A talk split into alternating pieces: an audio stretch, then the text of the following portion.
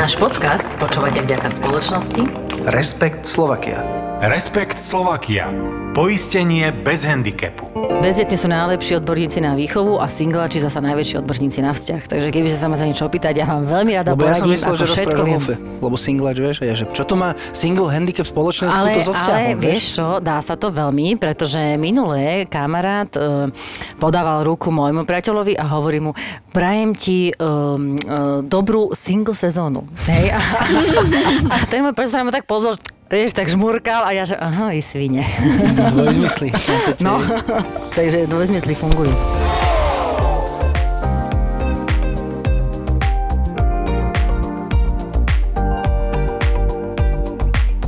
Zuzka, máme tu dnes špeciálneho hostia. Vy sa poznáte z detstva, keď som dobre počul. Z Petržky. Z Petržky? to vážne? Až aký si nevieš raz Inak ja, akože keď som teraz Peťu počúvala, tak ja si myslím, že máme taký rovnaký prízvuk. tak je mi to úplne jasné, že skade to máme. Takže máme tu Peťu Pačesovú, ktorá je športový psycholog. Áno. Venuješ sa čomu presne? Keby si nám to vedela trošku priblížiť. Moja práca v podstate spočíva v zameraní na tú mentálnu oblasť v rámci športového výkonu. Som rada, že sa pozeráš na Janka. My máme veľkú, dlhú históriu. To príde, Peti, to príde. Poď do toho. Teším sa, teším sa. No v podstate o, ide o vyladenie tej formy aj po tej psychickej stránke. Veľakrát o, aj v podstate ten športovec tak nejako tuší, že ten problém sa môže skrývať v hlave, že na tréningu dokáže odozdať dobrý výkon, ale v rámci nejakého, nejakého súťažného výkonu už to je horšie.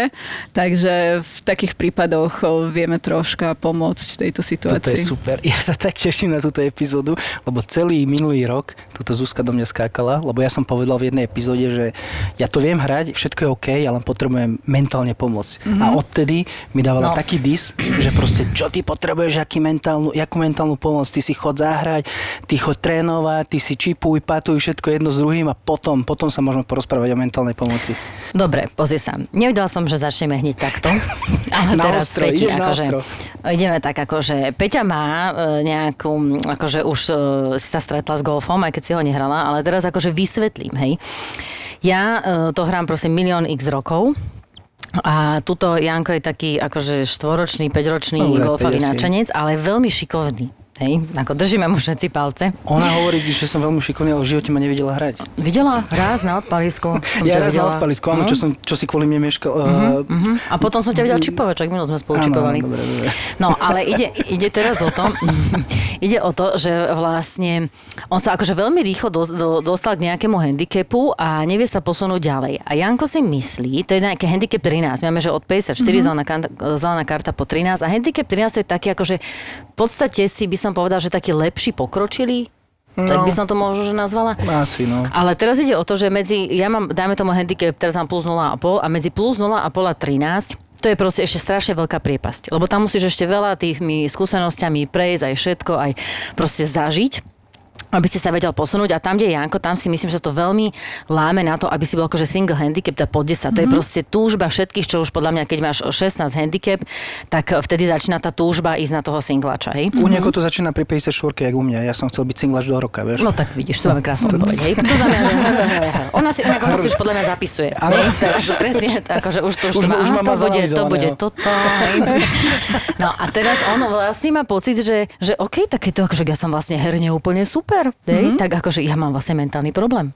A ja ho samozrejme posúvam, že na driving, alebo že teda chod sa tam uh, niekde rozcvičiť, trénovať, že, to, že musíš vy, uh, vypaliť ešte milión tisíc ďalších hĺbčičiek a seba disciplína, alebo čo ja mu hovorím, že on proste vie, ako má zahrať to ihrisko a napriek tomu on to nedokáže tak zahrať, lebo mm-hmm. proste vždycky ho potom zláka to, že a nie, nie, nie, že tak neprihrám si tam, lebo to je bezpečné, ale skúsim, to Skúsim, proste čo rýslo, lebo keď? však čo keď, ako v živote som tú ranu ešte nezahral, ale keby to teraz tak vyšlo, lebo vieš, to tým golfistom tak vidie, že jedna rana z tisíc mm-hmm. a to ich vlastne príjme k tomu, že ešte ďalších tisíc idú mm-hmm. znova páliť. No. Mm-hmm. Tak uh, zapísala si si? Uh, akože po týchto 5 minútach v podstate neviem, aká je otázka. Ja keď som schopný zahrať pár na prvej, druhej, tretej, štvrtej, piatej, 16. Mm-hmm. jamke, prečo som není schopný zahrať pár na každej za sebou?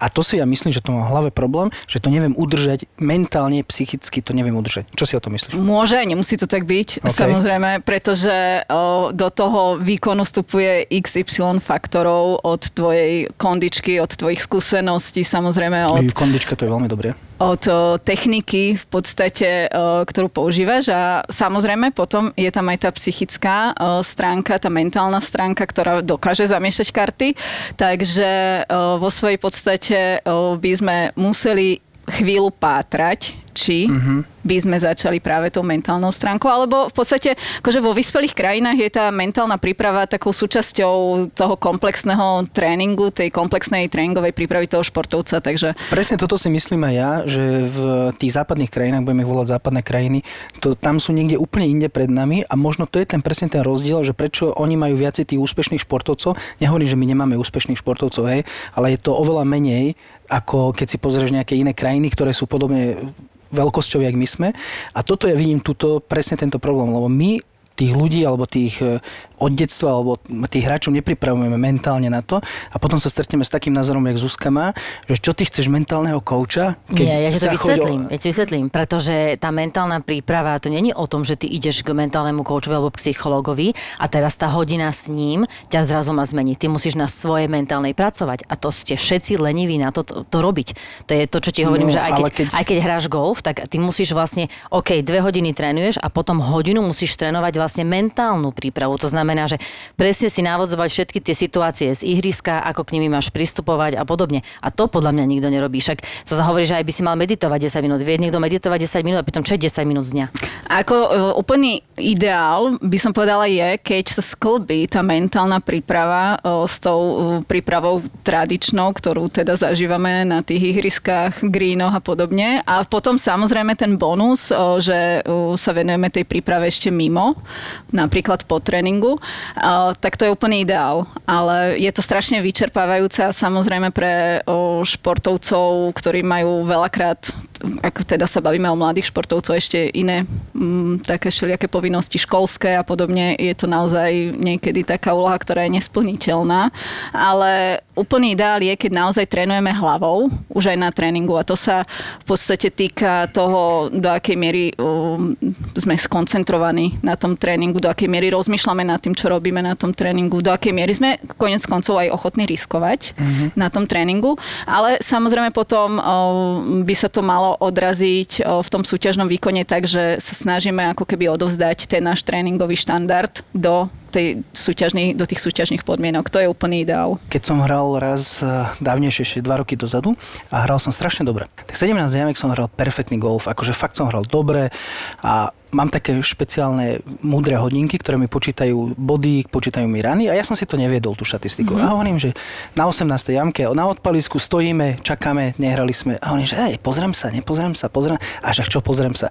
A pozrel som sa a videl som, že mám 36 stablačov, vtedy sa handicap počítal podľa stablačov a hovorím, že ježiš, hoci čo tu zahrám, hoci čo, tak zlepším handicap.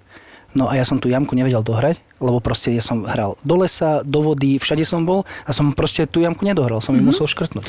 Toto je uh, strašne častý fenomén, akože nie je to žiadna výnimka. OK, to som rád, fú. Nie, je to, je to v pohode, ale dokonca, akože keď sme Si načrtli tú, priemer. Ďakujem. keď sme načrtli tú tému, uh, ty si to nazval, že západné krajiny, také tie Áno. vyspelejšie krajiny, uh, v ktorých teda akože uh, tá psychológia fičí troška inak, športová, tak uh, tam mm, dokonca uh, nechávajú tie decka do určitého veku, a teraz nehovorím iba o golfe, hovorím o akejkoľvek inej uh, hre, hravať bez toho, aby, aby hrali na skore. Či hrajú futbal, či hrajú hokej, tak uh, nemusia a nekontrolujú skore, proste hrajú pre radosť a vytvára sa tam v podstate ten vzťah k tej športovej aktivite ako také, ktorý není založený na tej vonkajšej motivácii, že ísť a urvať tie body, alebo zlepšovať handicap, Jasne. alebo vyhrávať medaile, vyhrávať poháre, trofeje.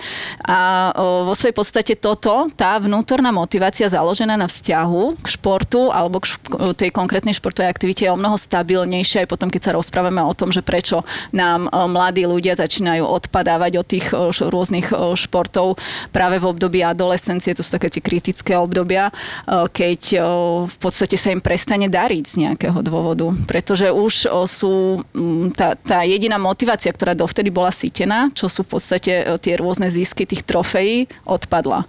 No a potom sa pýtame, že čo s tým a potom je aj najčastejší dôsledok toho, že zanechajú ten šport ako taký. Ale počkám, no akože odpadla preto, lebo už nie sú takí dobrí a už akože nemajú tie trofeje, tak teraz mm-hmm. vlastne nevedia si nájsť ďalší dôvod na to, akože ako byť... e, Áno, tá akože- motivácia od začiatku ako nebola dobre nastavená.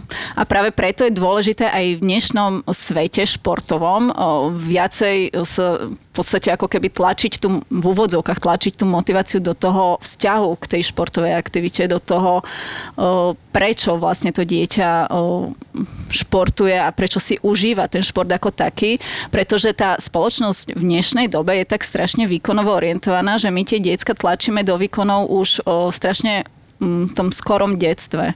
A to sa netýka iba športu ako takého, to sa týka školy, kde sú hodnotené, známkované, nosia domov známky, keď je to zlá známka, dostanú ešte aj Vylágoš? Világoš, nevedel som to slušne povedať. No dobre, ale zase teraz na druhej strane už sú aj také situácie, kedy akože si štvrtý, piatý, šiestý a vlastne rodič sa stiažuje, že prečo moje dieťa, ktoré No. skončilo šieste, nemá medailu. Áno. Tak to mi zasa tiež to také je príde, že vlastne, extrém, áno, Keď že- chceme, alebo sa snažíme v rámci teda nejakej spätnej väzby odmeňovať o, potom úplne všetko za všetko. A to tiež není úplne akože OK, pretože to dieťa to prekukne, že v podstate opäť sa tam snažíme iba nasytiť tú jeho túžbu doniesť domov nejaký pohár. A snažíme sa s ním v podstate, je to, je to taký, taký typ manipulácie s tým dieťaťom. E, Často je aj otázka, že či si tým e, niečo kompenzuje ten rodič, alebo naozaj je to ako vyslovene o, namierené na to dieťa. Ale mm, šport je tvrdý a v podstate o, v tom je tá krása toho športu. V tom by mala byť tá krása toho športu. Je fér. A, a je fér, mal by byť fér. Ale ešte by som sa vrátila akože k tým deťom. Ja som inak raz zažila, mm, keď e, som videla akože deti mojej sestry a boli na futbale a oni tam mali vtedy španielského, portugalského trénera a mi sa strašne páčilo, že oni ich učili tak, že vlastne museli streliť gól, ale po tom góle každý z nich musel urobiť presne to, čo robia tí futbalisti, že sa tešia z gólu. Vieš, že a tak hovorili, že musíš buď zdvihnúť ruky, alebo ja neviem, vymen si dres, urob kotrm, ale že proste, že, že nebolo to iba o tom, že strel, ale akože, ako musíš, že tak prejav a je to nadšenie, hej. No a jak by si to dala do golfu? Do golfu, no. Vyzli strička. Tak jakú dám vlastne motiváciu, alebo jak by som ju vedela nejako vysvetliť tým deťom, v rámci toho, aby mali akože lepší vzťah s tým športom. Vo svojej podstate mm, tvoríme vzťah alebo pozitívnu emóciu k niečomu, v čom alebo v rámci čoho zažívame úspech. Ale ten úspech nemusí byť, ako som hovorila pred chvíľočkou, sítený nejakými vonkajšími stimulmi, furt, že dostávame nejaké poháre, trofeje, medaile a tak ďalej.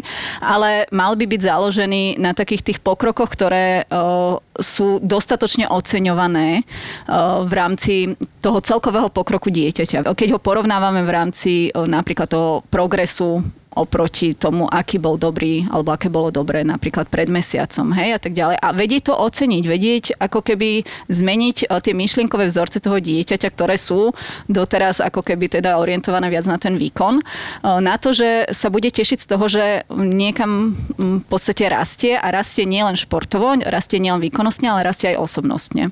A to je základ preto, aby v podstate sme budovali tú športovú osobnosť, ktorá bude stabilná potom v neskoršom veku. Ako to vysvetlím 10-ročnému? Nemusíme to rovno vysvetľovať, ale snažíme sa tak konať, čo je v podstate aj pre tých trénerov pomerne náročné. Akože s ale, príkladom, hej, že proste, že hej, že nielen, základ. Napríklad, že ne, nehovoríme v podstate všetko úplne, že explicitne, ale snažíme sa implicitne to nejako obsiahnuť v tom, čo robíme, čo mu rozprávame, aký od nás dostane feedback, keď sa mu e, niečo nepodarí, keď urobí chybu. To sú obrovské témy dneska, keď e, dieťa spraví chybu, tak sa pomaly bojí ísť, skúšať niečo ďalej a to, to sú veci, ktoré ako športový psycholog neviem pochopiť, pretože kde inde a kedy, inokedy má dieťa robiť chyby, keď nie na tréningu. A veď... A v detstve. No, Tak ich potom začne robiť v dospelosti, nie?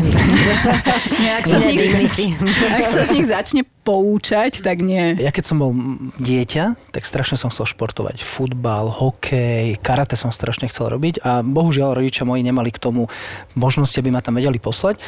Mm, tak v podstate som si prešiel tým detstvom a teraz ja mám dve deti, 13-ročnú dceru a 8-ročného syna a ja by som im to chcel akože nejakým spôsobom vrátiť, že tak ja som nemal tú mm-hmm. možnosť, tak poďte vy a oni to odmietajú. A ja som z toho tak frustrovaný, že či aj takýmto ľuďom pomáha, že ako som ja, že proste, že vieš, že ti to dieťa, ja v podstate, ja chcem, aby si robil ten šport, ja som to nemohol, poď ty, ale nechce. Proste. O, no, je to ináč dosť časté e, v tom zmysle, že, že vydáme to na tých športoviskách takom prevedení, že to dieťa tam sa nejako pohybuje, snaží sa tam začleniť do toho kolektívu, nejde mu to evidentne, mm-hmm. mu to nejde.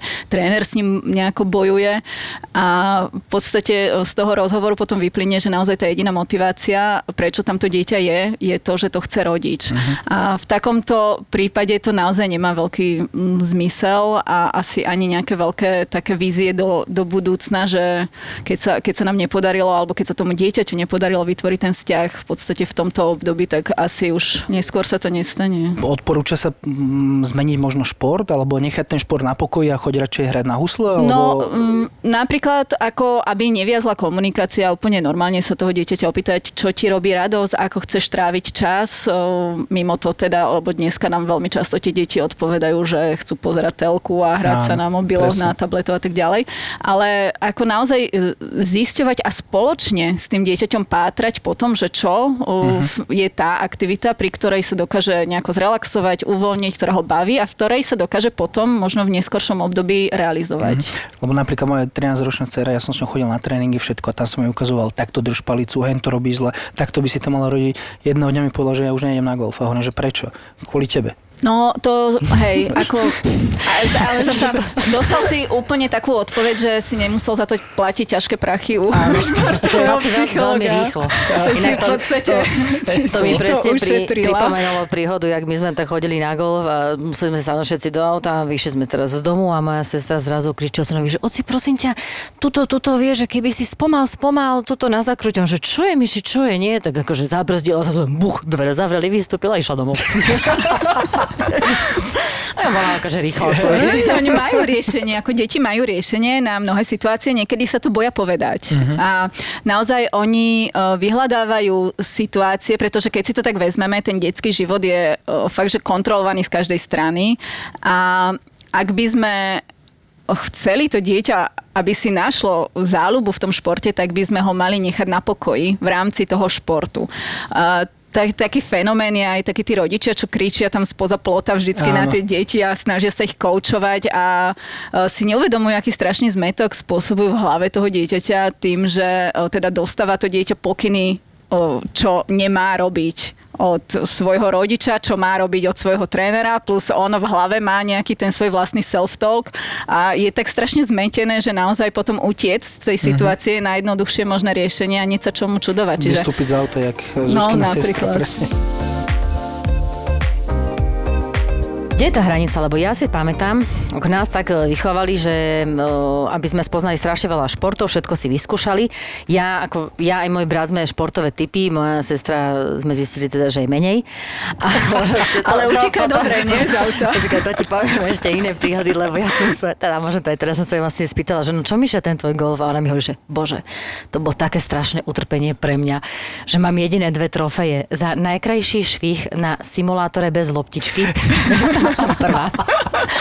A druhá, že druhé miesto v kategórii, kde sme boli len dve.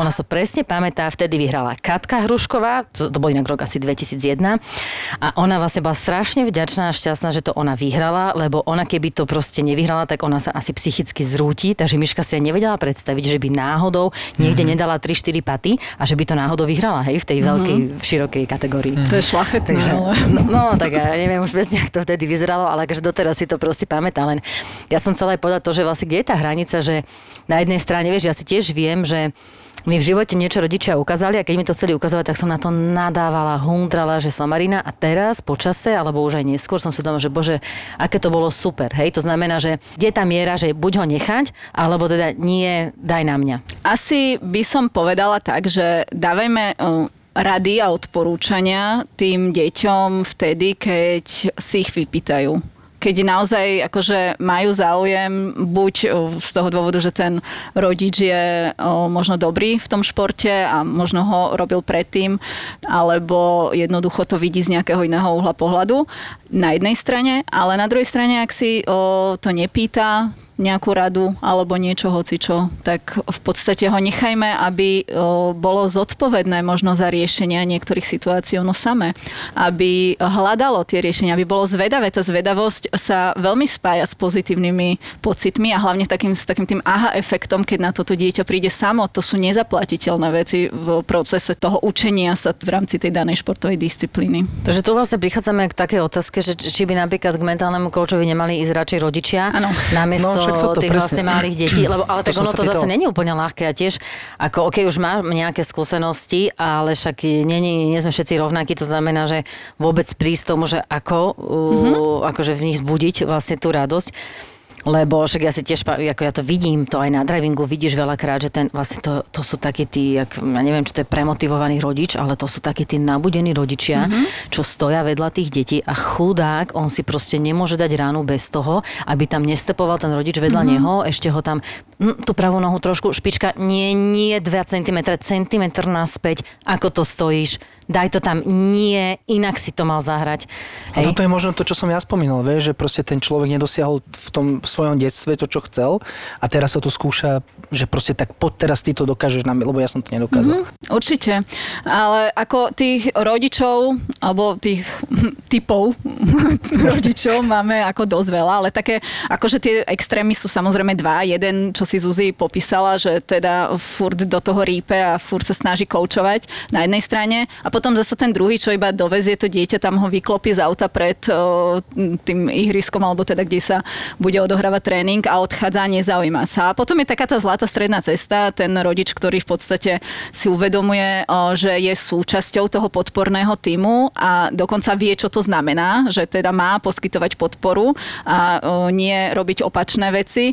No a to je ako ten naj, najideálnejší prípad. Ale ešte na margo toho, čo si hovorila, že teda naozaj by tí rodičia mali byť častejšie klientami, tak ono sa to už rozbieha, už sú a už si to uvedomujú, že v podstate keď to dieťa prechádza jednotlivými kategóriami vekovými a už naozaj od určitého veku začíname si všímať aj tie výkony, nie, samozrejme už netlačíme v úvodzovkách iba na ten vzťah, ale už riešime aj to, ako sa mu darí, čo treba zlepšovať, aké ciele si môžeme stanovovať, tak už tam v podstate musíme, alebo mali by sme tvoriť podstatu toho podporného týmu ako takého.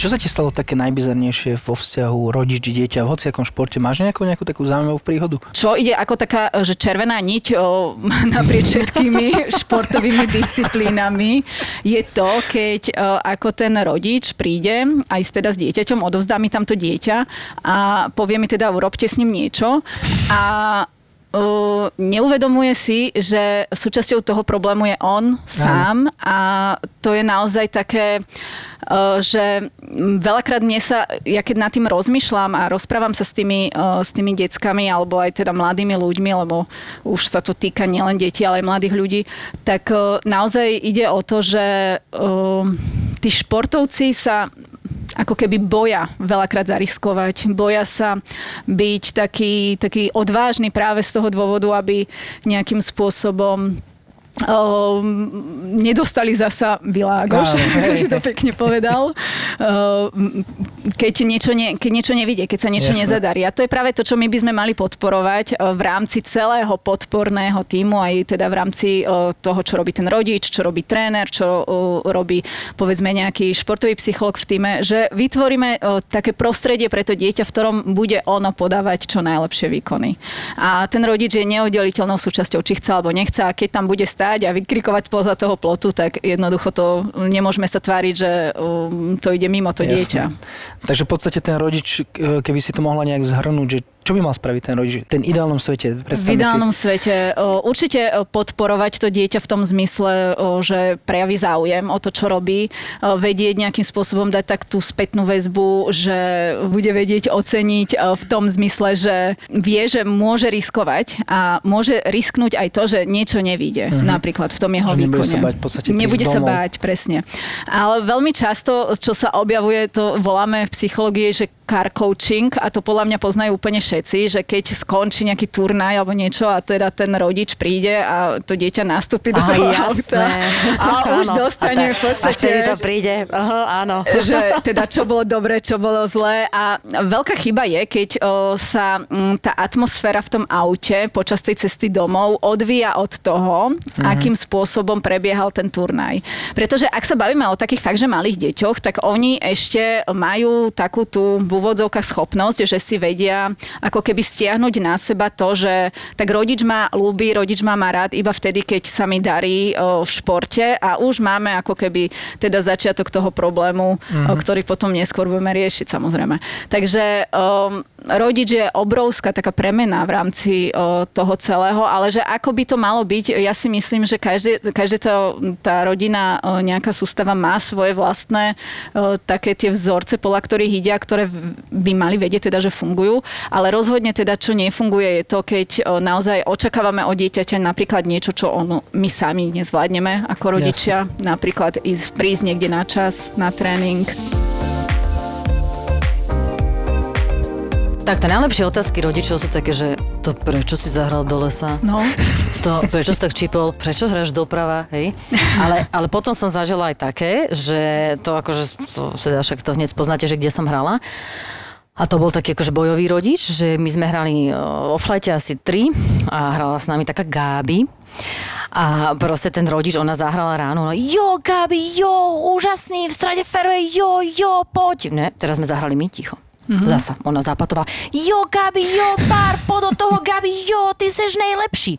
Vieš, my sme, ja mohol si hoci čo urobiť, tak vlastne všetci vedľa, akože nič úplne totálne, že hrobové ticho. A ona keď zahrala, to bolo tak, že on z 200 metrov na ňu kričal, hej, to akože, to, o Gábine, podľa mňa vedeli všetci na tom ihrisku, hej, ako, o, tak aj Gabi hrá, jo. Len Gabi hrá. No, áno, áno, takže len Gabi, ale inak ono, musím povedať, že keď e, s ňou hráš, e, na začiatku to môže byť ako aj vtipné, ale keď si na tom ihrisku 4-4,5 hodiny a reálne ty, napríklad to je mentálne, musíš na sebe veľmi pracovať, aby keď sa ti náhodou niečo nevydarí, tak si sa nezačal zasa sústrediť na to, že vlastne sa drží iba Gábine, hej, a že tebe sa, dáme tomu, nedrží, aj Jasné. keď je to úplne jedno, ale ono sa ti to nezdá, ono sa ti to vlastne dostáva stále pod kožu. Takže možno, inak, kto vie, či to preto aj tak nerobil, ja neviem. No ináč to je tiež možné. Ale ja napríklad, keď už sme pri tomto, tak ja tiež niekedy mám problém so spoluhráčmi, že vidím, že ten spoluhráč by potreboval mentálneho alebo nejakého športového psychologa, lebo tam zase opačný spôsob funguje, že mu pochválíš, hoci čo mu pochválíš, vždy je zle. Proste povieš, že pekná rana, čo, to vôbec nebola pekná rana, tam ale aj z 30 cm toho doprava, vieš?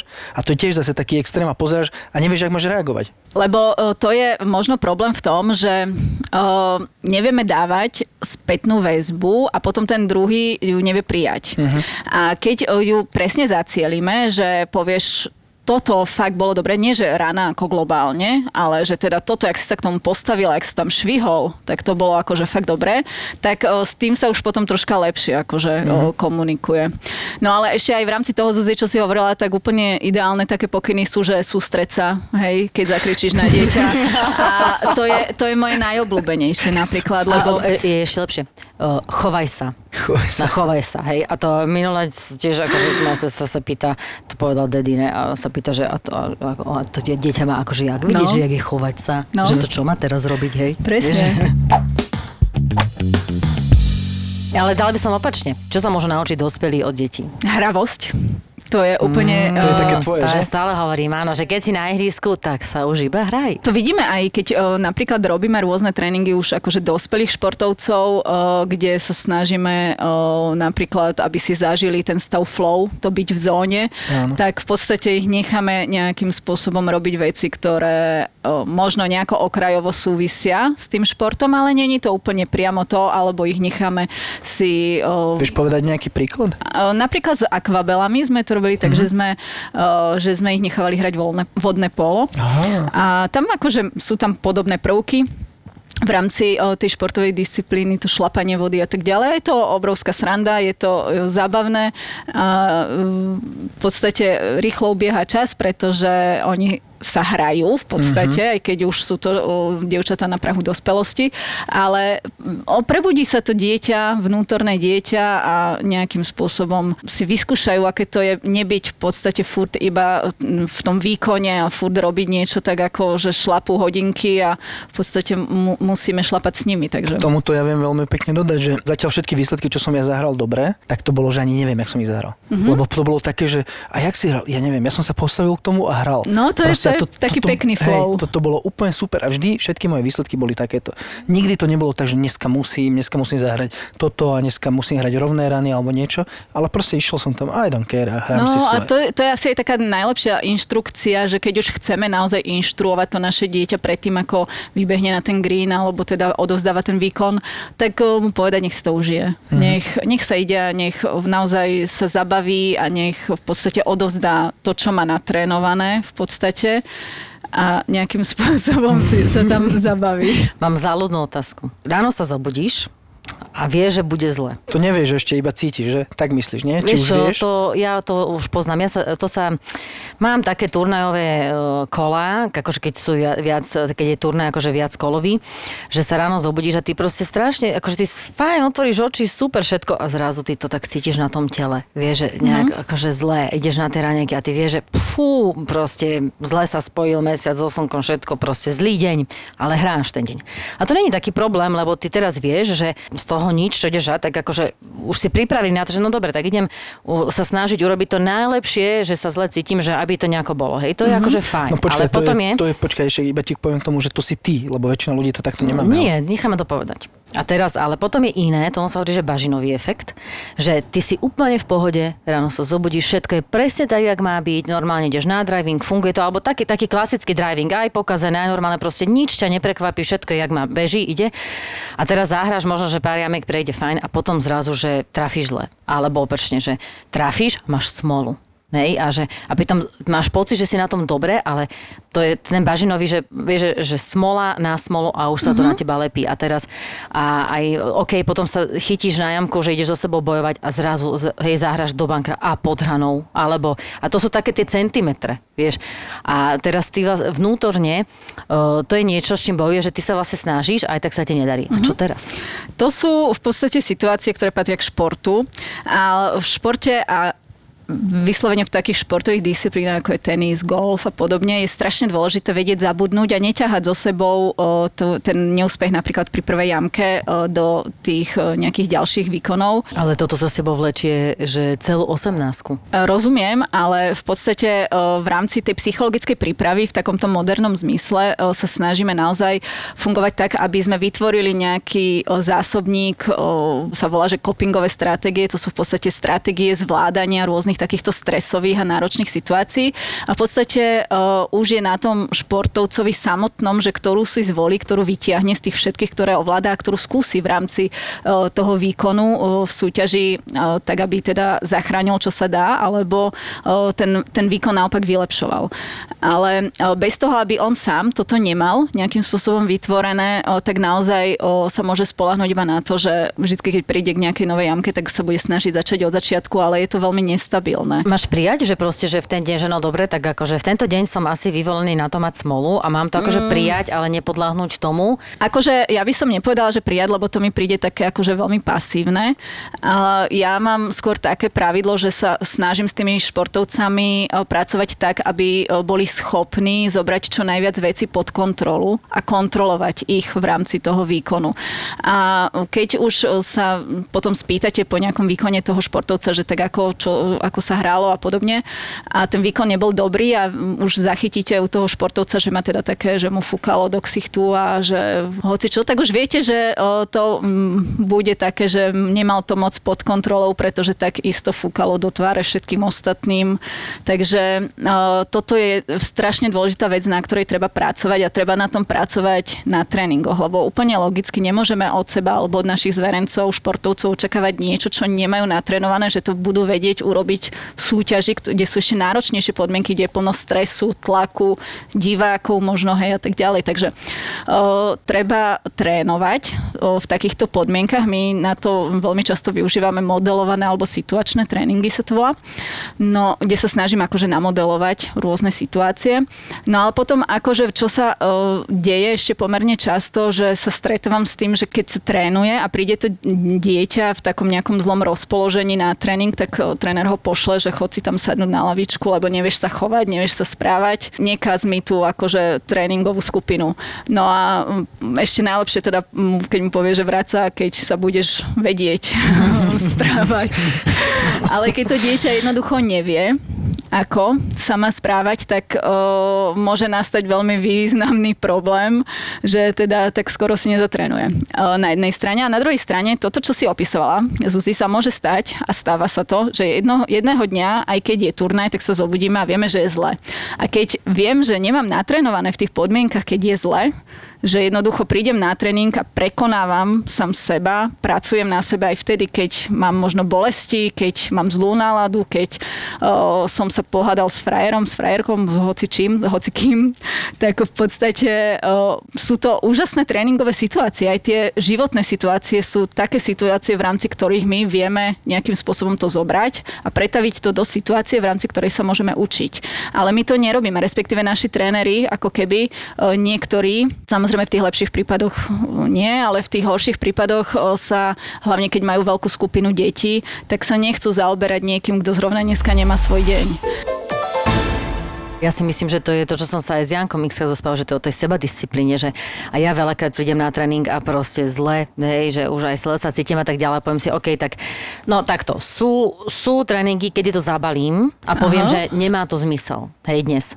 Ale sú, a väčšina je teda taký, že keď už je zle, tak si poviem, OK, tak je to tak a tak, tak idem trénovať niečo, hej, ale už len preto, aby som vlastne ako keby prekonala samú seba, že aby to nebolo také, že vzdávam sa, hej, a to je o tej sebadisciplíne disciplíne, čo vlastne aj mentálne, keď mm. máš akože trénovať, tak toto vlastne veľa ľudí sa povie, že sa to proste vykašľa ide ďalej a ono očakáva, že bude hrať iba vždycky, keď chceš. Ale to je, no. ja hovorím, že to je, ja som to tak vždycky brala, že podľa aj počtu tých odohratých kôl aj turnajov, lebo ja už som zažila vlastne turnaj, kde koľko lialo tak, že si myslel, že to je nezlučiteľné, ale musel si ísť hrať. Teba sa v živote nikto neopýtal, že chceš, nechceš, proste si musel. Takže potom som už napríklad prestala pozerať predpoveď počasia, keď sme išli na turnaj, mm-hmm. lebo aj tak si si musel baliť všetko od čapice, aj keď to bolo v júli, mm-hmm. a, a, teda od terma až po krátke gate. Len je to o tom, že vlastne nemal si na výber a to ťa učí. Hej, no. Ja napríklad mám veľký problém, keď je vietor silný, vieš. A keď hráme vo vetre, proste ja som stratený. Ale koľkokrát som spravil to, že idem si zatrénovať, otvorím dvere a pozerám, fúka vietor, fú, toto ja nejdem, vieš, a zavriem dvere. A toto je presne ten moment, čo si ty opísala, mm-hmm. že mhm. práve teraz by som mali zvon presne. a trénovať, lebo potom, keď pôjdem na to ihrisko a bude fúkať, tak už budem doma, už budem v pohode. Akože, kebyže si môžeš dovoliť v deň súťaže zavrieť dvere a neísť, Áno. tak akože nepoviem pol slova. Ale väčšina je to tak, že... No niektorí si môžu. Väčšinou je to tak, že ako chceme ísť Áno. a ako naozaj o, treba čerpať z toho, čo máme natrénované a to je aj otázka celej tejto pandemickej situácie, kedy o, športovci mi strašne často hovoria, že strácajú motiváciu o, do toho o, trénovania, pretože nie sú súťaže, hej, tie tréningy veľakrát sú také o, o ničom. O, v, takže v, v podstate o, treba naozaj vedieť, a treba si naozaj uvedomiť, že motivácia nie je niečo, čo tu máme v podstate non-stop. Motivácia je niečo, čo je super, keď máme, môžeme, môžeme to využívať, ale keď to nemáme, tak musí prísť niečo, čo hovorí Zuzka, seba disciplína, alebo teda tá disciplína, pretože jednoducho je to niečo, čo nám dokáže čiastočne na nejaký čas tú motiváciu nahradiť, v rámci teda čoho môžeme šlapať ďalej, môžeme fungovať ďalej a môžeme nejakým spôsobom trénovať a osobnostne a športovo rásť. Dá sa tá seba motivácia alebo seba disciplína naučiť? Mm-hmm. Normálne, budeš seba disciplinovaný. No čak to sa, to sa ľahko povie, ale ťažko sa to robí. Vie? To začína Ako? takými tými drobnými skúškami, ktoré dávame sami sebe. už napríklad aj od toho, že či si to je ináč prvá otázka, keď sa rozprávam s nejakým novým klientom a bavíme sa o disciplíne či si posúva ráno budík, keď, Aha, to je- to je keď, super. keď vstáva. Že... Ale je pandemická situácia. Ja, ja som nemala budík, ani nepamätám. Nie, ja mám. v rámci, v rámci uh, teda toho, že keď potrebuje napríklad ísť na tréning a on to posúva napríklad teda o 10 minút, hej, ďalších 10 minút a takto ďalšiu hodinu strávi, že 10 minút o, po 10 minútach mu to vždy zvoní, tak to není boh vie čo, lebo jednak teda stráca kvalita spánku o, na jednej strane a na druhej strane je to teda ukážka tej sebadisciplíny Mhm. a aj vždycky odporúčam začať týmto, že uh, Ja som raz čítal takú dobrú knihu a tam bolo tiež niečo o sebadisciplíne a takýchto veciach a že človek sa nevedel prestať pozerať na telku, že prišiel domov z práce a vždy prvé, čo spravil, sadol si, zapol telku a proste zrazu si uvedomil, že dve hodiny prešli a stále v tom, čo som bol v robote, stále sedím pred telkou. A že tam bolo taká rada, že správ, že keď odchádzaš do roboty, vyber z diaľkového e, baterky, jednu baterku schovaj na jednej strane izby, druhú na druhej a ovládač nechaj normálne pred telkou, kde máš. A ten človek, jak prišiel domov, chytil ovládač, nevedel zapnúť telku a proste, že hm, idem hentam, idem hentam, pozer, zoberiem si, a nie, radšej idem sa prezliec, obsprchujem, prečítam si možno nejakú knihu, že aj takéto nejaké ťahy sa dajú spraviť, aby si sa tam niekam dostal a potom si už zvykol na to a vedel sa ovládať. Alebo to skončí tak, že hodí ovládač. Môžem sa aj na to vy. Alebo. Áno, áno. Hej, Aj to je, no to. Ešte, no, Hej. tie mobily, to je tiež obrovská téma v súčasnosti. A čo je také najčastejšie, s čím za tebou chodia športovci? O, V tejto dobe o, je to určitá motivácia, to, Jak že kvôli covidu, hej, mhm, ako, ako ostať v podstate taký, akože aspoň ako tak motivovaný v rámci toho, čo sa deje. Ale v takom tom globále o, najčastejšie o, otázky sú otázky zvládania stresu, otázky zvládania strachu, o, tlaku a potom samozrejme také to, že, že trénujem super, ale súťažím zle. Čiže to je, to je také... To je ináč podľa mňa Hej, to je najklasickejší taký problém základ. taký na všetkých. A má, mala si aj nejakých golfistov? Máš nejakých golfistov, hej? Áno. A oni A s čím majú problém? No, toto som chcel presne. No, teraz nechcem, aby sa spoznali. Oni sa môžu spoznať. To je Nie, úplne- nemôžu. Ono nemôžu. musí držať tajomstvo, ja- to aké je u kniaza, keď sedíš na spore, Hej. tak to máš to isté. V podstate by som to tak zhrnula, že asi ten strach, respektíve ten stres, to zvládanie toho stresu, možno nejaké také tie... A stresu z čoho? Napríklad ja, keď som začínal, možno aj ty si to mala, keď hráš veľký turnaj, stres z prvého odpalu. Postavíš sa na prvý odpal, tam sú ľudia, diváci, všetko možno jedno s druhým a proste rozklapaný si, že nevieš, to proste má stres z toho, že tam je veľa ľudí. Potom, keď už ideš, tak už to je jedno, ale na tom prvom odpalisku. Ale objavujú sa aj také tie témy, alebo také tie otázky, že ako môže ten rodič dopomôcť v podstate tomu výkonu, čiže riešia to už aj u nás, rodičia aj v golfe, čo je super. Ale potom sú to aj také otázky, že chcú si napríklad rozšíriť taký ten zásobník tých spôsobov zvládania rôznych situácií. A, Mentálny obzor? Mhm. také to, že, že ako ešte inak by som mohol, mohla, mohol zvládať túto situáciu. My sme raz mali ako reprezentácia Slovenska, bol to presne v Skalici, mali sme tam mentalistu, ja to nazývam stále mentalista, psychológ a mentálny niečo- Áno, áno, ale mne sa to strašne páči, akože Podľa mňa mentalista. herec, nie? Nie, on aj ten mentalista, čo prišiel, vôbec nebol k zahodeniu, to bol Radin Ševčík, on, on, neviem, či ho poznáš, taký Čech a on, o, viem, že učil snajperistov, a, a inak veľmi dobrý. A on vlastne tak stále nám rozprával a veľmi dobre o, a na to stále sa tam, vieš, tak opakovalo to slovičko, že pokora, pokora tak ďalej. My sme všetci si zapisovali, nie, pokoru som mal už 5 krát napísanú a na to sa proste zdvihla presne tvá menokyňa Peťa a hovorí, prosím vás, čo je to tá pokora? A to je otázka na mňa. A čo odpovedal? No, myslím si, ako, že mám ten zošit, mňa, že nájdem, ale celkovo, keď sme sa niek teraz rozprávali, tak e, to je veľmi náročné. Je, určite, ale uh, ja akože, keď si teraz tak zoberiem spätne, že určite som už na zopár prednáškach použila toto slovo bez toho, aby som sa spýtala, či tomu rozumejú moji poslucháči. Ale nikto nezdvihol ruku a nespýtal sa, uh, musím povedať, ale teda v tom mojom ponímaní, čo ja si pod tým predstavujem, tak je to v podstate takéto nejaké ohodnotenie alebo reálne ohodnotenie toho, na čo naozaj mám. Vážiť si tú cestu, ako som sa k tomu dostal nejakým spôsobom, k tomu súčasnému bodu, v ktorom sa nachádzam. No a samozrejme si myslím, že to odzrkadluje jednoznačne nielen vzťah k druhým ľuďom, ale aj vzťah k sebe samému. Dobre povedané. Ja som sa stretla raz akože s takou definíciou veľmi krátko, že akože opak mm-hmm. pýchy. Ale to je veľmi mm-hmm. jednoducho povedané, ale ty si to povedala oveľa krajšie, ďalšie, že je to aj to, že áno, že mm, na jednej strane uvedomiť si, že na čo mám, ale takisto si aj vážiť, uh, jak si krásne povedal, tú cestu, že ako sa k tomu dostal. Poďme ku mne ešte, lebo ja som ten, čo tu mám mentálne problémy. No normálne, pokora.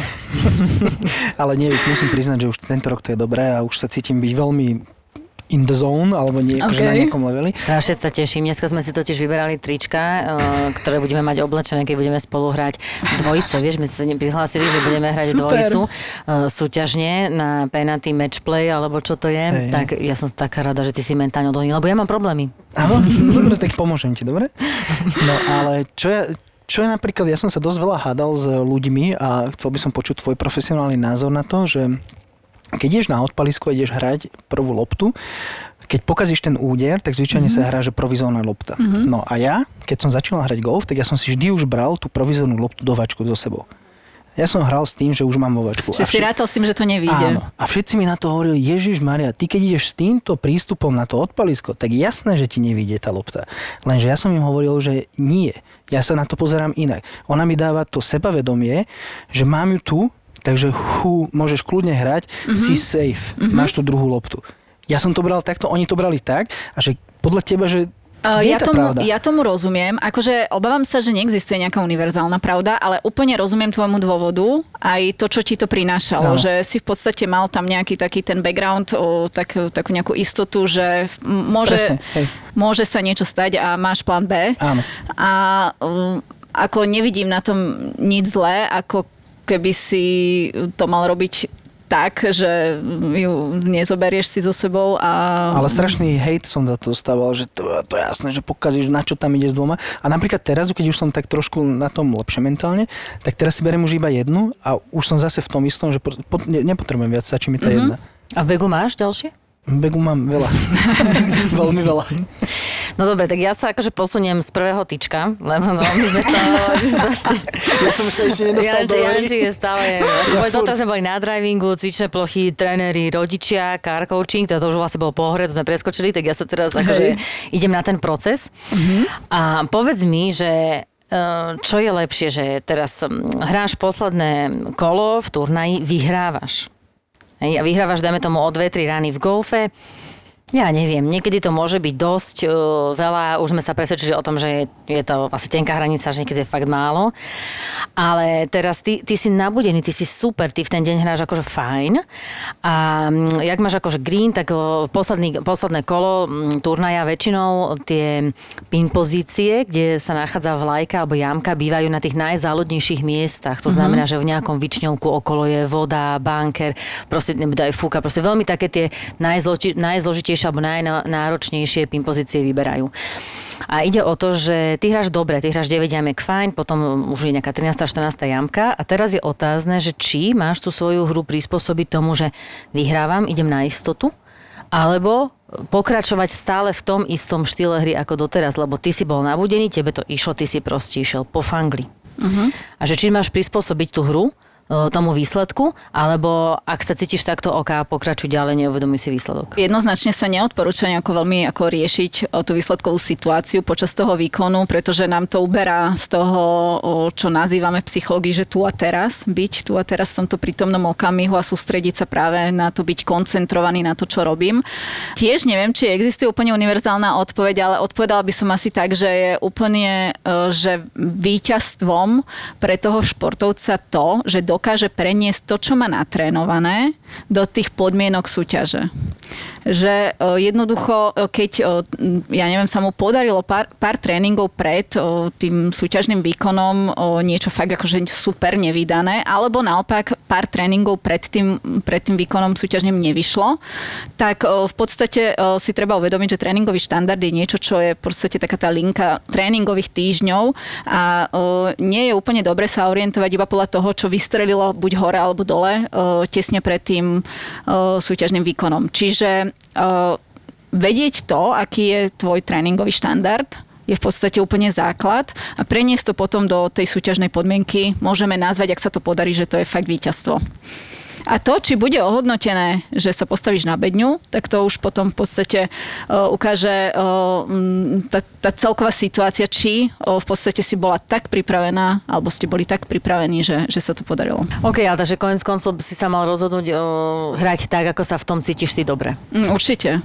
Hej, že by ti nemal nikto radiť tom, že, že zmen to, nie, nie, nehraj potiče, aj keď to cítiš, nie, ty to necítiš tak, proste no, hraj a tak, na hej, ako ťažko aj povedať, že či o, ten druhý človek vie, ako sa ty cítiš.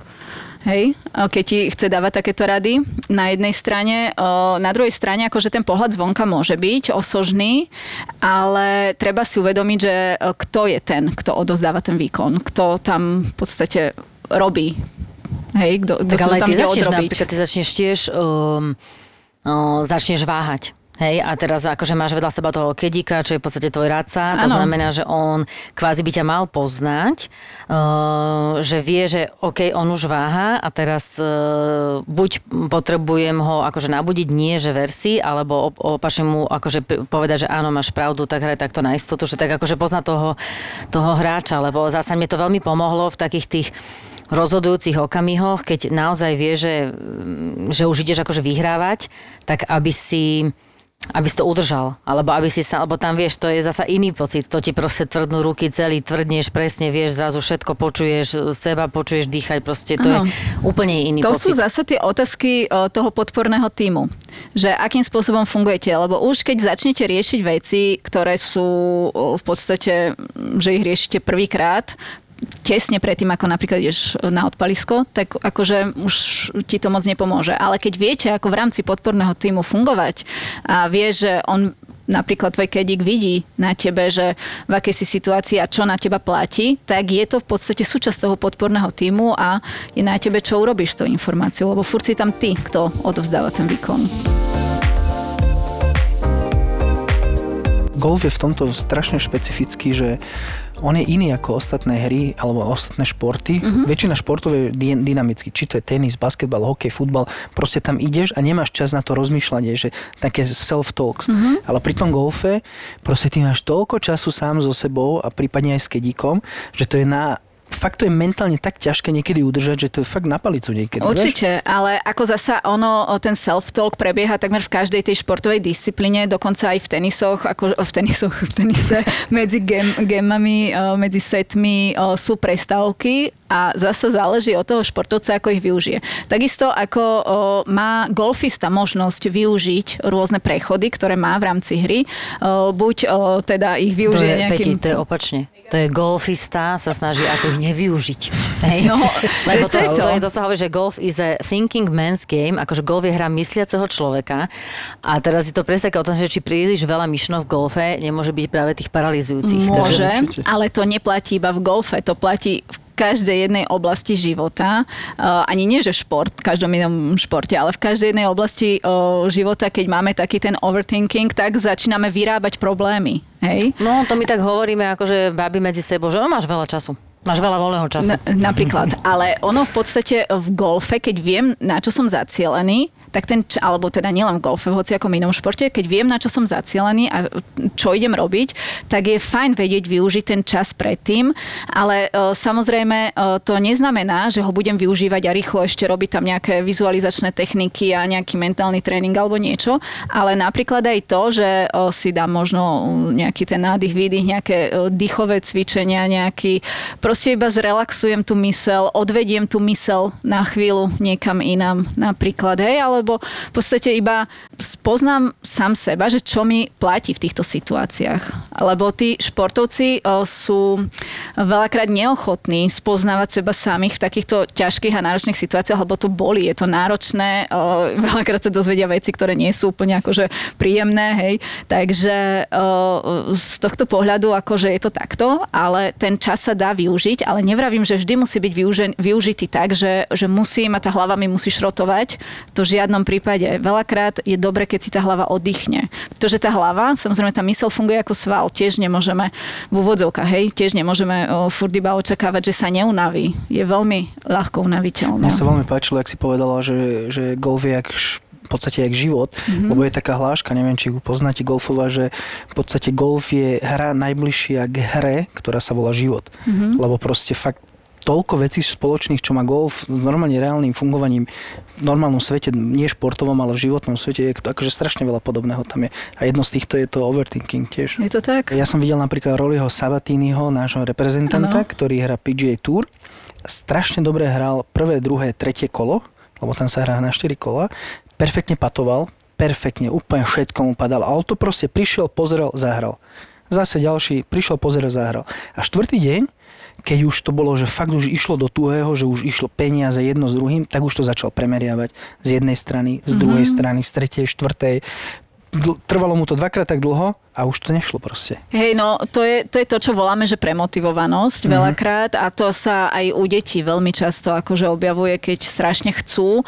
Tiež sa to objavuje, keď máme nejakú sériu zlyhaní za sebou a chceme ju už prelomiť, už toto chceme, aby bol tento turnaj ten, na ktorom zahviezdím, alebo sa mi aspoň dá čo podarí. No a veľakrát potom to um, práve vyústi do situácie, kedy nerobím to, čo mám natrénované, ale začnem obmieniať a vymýšľať rôzne nové cesty, ako niečo dosiahnuť a tak ďalej. Ty si to ešte na začiatku spomenula, že, že mal by si tiež vedieť ako keby riskovať v tréningu. A čo to znamená, že riskovať v tréningu? Nielen v tréningu, ale aj v súťaži. Ale to sa týka v podstate tej debaty, čo sme hovorili o tom, že ako ako by mali podporovať rodičia svoje deti, ktoré športujú, eh, tak eh, to, aby eh, v podstate mm, bolo odmeňované to, že sa vôbec pokusili vyriešiť nejakú športovú situáciu, je o mnoho dôležitejšie, o mnoho mm, prospešnejšie pre ten mm, vývin, športový vývin toho dieťaťa, ako to, keď v podstate sa to dieťa zľakne, ne, nebude chcieť riešiť nejakú športovú situáciu. V športových hrách je úplne úplne uh, typickým príkladom to, že uh, neprihráva respektíve nezakončuje, ale prihráva svojim uh-huh. spoluhráčom. Napríklad, že si neverí, ale neverí si z toho dôvodu, že vie, že keď sa o to pokusí a nevidie to, nepadne gol napríklad, tak dostane zasa világoš. a to je v podstate to, čo mu hovoríme, že taká zdravá klubová klíma, kde teda rodičia, ktorí sa podielajú na, na tom športovom raste tých detí, rozhodne patria a mali by byť súčasťou toho. Mali by vedieť, že by sme mali oceňovať naozaj snahu u tých detí, ktoré chcú nejakým spôsobom uh, riešiť športové situácie, prenašať alebo preberať na seba zodpovednosť uh, v rámci toho. A samozrejme, že to, že to robia v tréningu, je základ toho, že to budú robiť aj v súťaži. Ale veľmi veľa sa odvíja od toho, že to dieťa si uvedomuje, čo sa stane, keď nebudem skorovať, keď nevyhrám, čo sa stane, keď o, v podstate niečo pokazím, niečo nevidím, keď spravím chybu. Hej? to je, že odmena versus trest a nič o, medzi. No veľakrát potom už sa ale deje to, že o, sa to dieťa je motivované tým, o, že nechce niečo získať, ale chce sa vyhnúť trestu. A to je v podstate tá motivácia, ktorá je úplne optimálna. Pretože tá najoptimálnejšia v tomto kontexte je to, že idem a som proaktívny, chcem niečo urobiť, niečo získať, niečo vyhrať, ale v tom zmysle nie opäť, že vyhrám nejaký, nejakú trofej, diplom, pohár alebo čo, ale vyhrám v tom zmysle, že o, som lepší, ako som bol minulý týždeň, minulý mesiac a tak ďalej. Ja som sa minule rozprávala a to som sa konkrétne akože s šachistom rozprávala, mm-hmm. že, no lebo oni tiež akože hrajú dlhé hodiny a všetci si myslia, že, to, že vlastne šach sa nepovažuje za šport a my to, to máme vlastne celkom ako spoločné s tým šachom, že veľa ľudí nepovažuje gol za šport. A pritom aj ten šachista mi hovoril, že reálne ty musíš aj v šachu mať kondičku, lebo keď ju máš, tak vtedy si schopný sa koncentrovať také dlhé hodiny. Je to pravda a v podstate koncentrácia je jednou z vlastností pozornosti a pozornosť je kognitívna funkcia. A o, tieto kognitívne funkcie sú naozaj o, veľmi v úvodzovkách podporované o, fyzickou zdatnosťou a tým, či ten človek športuje, či o, v podstate má za sebou nejakú športovú históriu, nejaký športový vek, tomu hovoríme a tak ďalej. Takže to sú naozaj zaujímavé a dôležité veci a je to tak. Ale mňa by zaujímala ešte jedna vec, akože no že jedna modelová situácia, ktorú si teda riešila v rámci golfu, že niekto buď mal problém, alebo to je jedno, proste dajme, budeme sa tvrdiť, že nemal ten problém a ty si teraz akože ho vymyslíš A že ako ste to vyriešili? Tak napríklad o, si zoberme situáciu, kedy o, ten športovec dobre hrá v tréningu, o, v podstate má takú celkom pomerne vyrovnanú hru. Je to už taký lepší športovec, že už má akože proste, že už môže by, mohol by aj reprezentovať, alebo povedzme, to ten single, mm-hmm, hej? Mm-hmm, povedzme, že hej. A teraz ale, keď príde, dajme tomu nejaká situácia súťažná, objaví sa tam problém aj v rámci podporného týmu, ktorý samozrejme tvoria aj rodičia. Objaví sa tam aj situácia, že ako o, zvládať fyziologické a behaviorálne prejavy stresu. To sú tie, že, že ich normálne vidíme a cítime, že sa nám trasú ruky, kolena sa nám trasú. Dýchavičnosť. Dýchavičnosť. O, potom veľmi často, že cítime takú, že nám horia líca a niekedy o, niektorí... Alebo lít, lítka sa zapalia dievčatá. Čo to je iné? To je iné.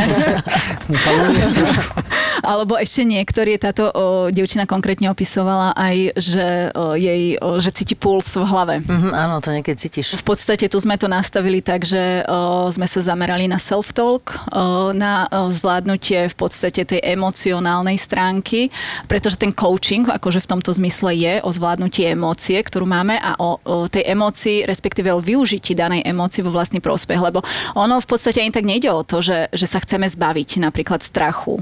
Ale čo je veľmi dôležité, lebo ten strach je dôležitý z nejakého, o, on, z nejakého dôvodu nám dáva signál, že kam už nemáme ísť, prečo sa niečoho obávame a tak ďalej. A není úplne OK, že sa toho zbavíme, ale že ho dostaneme do takých medzí, kedy nám môže slúžiť. Takisto ako aj taký mierny stresík je fajn, keď máme, že ty by si to pretože... vlastne nemal popierať, akože tie pocity, ale... využiť vo svoj prospech a akože tam je úplný základ to, že, že si naozaj o, treba uvedomiť, že ten stres je jednoducho, či chceme alebo nie, je súčasťou vrcholového športu a bez neho to nejde proste. Aj tí najväčší vrcholoví športovci hovoria, že o, je takéto základné pravidlo je, že o, je potrebné sa naučiť užívať si ten stres. A vyžívať sa v úvodzovkách, vyžívať sa v tej bolesti, ktorú ten vrcholový šport prináša a tak ďalej. A je to niečo, čoho naozaj sa nevieme úplne zbaviť a je škoda sa toho zbavovať, lebo aj keď máme taký ten, my tomu hovoríme, že to je arousal, taká tá úroveň nabudenia o, toho organizmu pred výkonom, tak nie je úplne dobre, keď sme v nejakom útlme, hej, že sme niek- niekde na nule, o, alebo teda o, potom, keď sme zasa v štartovej horúčke, to je opačný pol kontinua, že sme úplne akože premotivovaní, ale keď sme niekde tesne za polovicou, že v podstate tam ten stresik je, funguje, dáva nám signál, že sme pripravení, že ideme robiť niečo, čo je pre nás dôležité. sa hovorí, že je značka ideál. No, ale akože čo je, čo je potom akože o, takým tým grom tej práce je, že stiahneme ten stres do toho bodu, kedy nám začne slúžiť. Kedy už neškodí tej hre ako takej, ale nám začne nejakým spôsobom slúžiť. A robí sa to rôznymi technikami. Využívame napríklad o, riadený vnútorný dialog, ktorý má niekoľko takých zásadných krokov o, základných, ktoré o, v podstate musia byť postupné nejakým spôsobom s tým pracujeme najprv v rámci tréningu, až potom v rámci súťaži. Uh, Využíva sa uh, v rámci takých, tomu hovoríme, že mentálne rozcvičky, uh, kde v podstate pracujeme, ritualizujeme činnosť. To je to v podstate, čomu v psychológii hovoríme, že ide o štartové rutiny, ale v podstate je to niečo, čo ľudovo poznáme pod názvom rituál, ktorý má veľa športovcov a veľa športovcov má tieto rituály, ktoré nie sú úplne akože konštruktívne, takže pracujeme na nich, aby uh, to boli rituály, ktoré skutočne prinášajú tomu športovcovi pocit kontroly nad situáciou, pocit bezpečia v rámci danej situácii. Ešte jedna dôležitá vec, v, rámci o ktorej sme uh, pracovali s týmto konkrétnym človekom, body language. Funguje uh, to na takom princípe, že keď ja sedím, alebo hoci kto, hej, si sadne a je zahrobený proste v takomto nejakom... Viem, že ty máš teraz bolesti, ale môžeš si to. vyskúšať. Tak v podstate dostávaš signál do svojej vlastnej hlavy, že o, teda sa cítiš asi takýmto spôsobom. Naopak, keď sa vystrieš, dávaš signál svojej vlastnej hlave, že je to OK, som pripravený, idem bojovať a okrem toho, že dávaš ten signál svojej vlastnej hlave, tak ho dávaš aj svojim superom. Hej, čiže, ale je to spočiatku samozrejme musí to byť kontrolované, hej, pretože o, tí športovci veľakrát v tých stresových situáciách práve o, sklzávajú, hovoríme tomu, že ide o tzv. regres, o, keď o, sklznú do situácií v podstate, kde to riešenie je o mnoho jednoduchšie a nestojí nič, hej, pretože je automatické. Ale nie vždy je optimálne. Čiže také základné veci sú určite ten self-talk, pra, za, naučiť sa pracovať v rámci toho self-coachingu o, s vlastnou emóciou, o, nejaké také tie mentálne rozcvičky, o, rutiny športové, o, vizualizačný tréning, ktorý je veľmi dôležitou súčasťou, keď je správne robený, pretože veľa športovcov ho robí a nie úplne dobre. A to by bol asi na ďalší podcast, že ako to funguje v rámci týchto o, techník. A potom samozrejme ten zásobník o zvládania tých situácií, kde začíname, vždycky primárne začíname takými základnými dýchovými cvičeniami. My sme sa vtedy, keď, akože keď som spomenula už to naše reprezentačné sústredenie, ktoré sme mali s tým mentalistom, teda keď som to už tak nazvala, sme mali aj to, že to je v podstate tá kontrola, že tým, že on vtedy cvičil tých snajperistov, tak on hovoril, že naučiť sa robiť to, že presne ako vyťahovať palicu stále tým istým spôsobom, lebo že to sú vlastne veci, o ktoré sa, keď už e, sa necítiš OK, komfortne na tom ihrisku, tak práve o toto sa akože môžeš oprieť, že budeš vlastne opakovať tie isté veci, ktoré robíš normálne, aby si sa akože niekde dostal naspäť. Ale ja, keď si ja hovorila o tom, že OK, tá značka ideál, že to nabudenie sa tak niekde v strede, ale ja už som zažila párkrát, a myslím, že to bolo také posledné roky, kedy som išla na ihrisko a tam ono sa sú aj také, že máš nesústredené kola, ale boli aj presne tie, že mne to bolo jedno. A ja som to nechápala, lebo ja som, ja som súťaživý typ, ja som fakt súťaživý a ja by som aj teraz súťažila, hej. Ale ja som naozaj vtedy, ja ne, mne to som zahrala číba a normálne by som aj palicu hádzala inokedy a mi bolo úplne jedno. A ono sa to niekedy toto stane, už keď je príliš unavená tá hlava to by sme zase museli pátrať, že, že čo v podstate o čo tam išlo, že, že si to takto pre, prežívala, či to bolo... No, som bola šťastne zamilovaná. Ja, no, máš, si mala úplne iné. Tu sa hovorí, že ľudská mysel o, môže mať v podstate v tom svojom vnútri iba jednu vec, o, na ktorú sa zameriava, ak tie ostatné veci nie sú zautomatizované. To platí aj pre ženy? Uh, hej. A podľa mňa iba pre ženy. Lebo pokiaľ viem, tak ženy vedia milión vecí robiť naraz a sústrediť sa na dve milión. Robiť hej, ale vidíš, myslieť. vidíš, a vtedy, a vtedy to ono nefungovalo. Ale áno, ja som inak tiež vtedy mala taký ten pocit, že keď, že keď sa trápim, tak mi ide golf lepšie.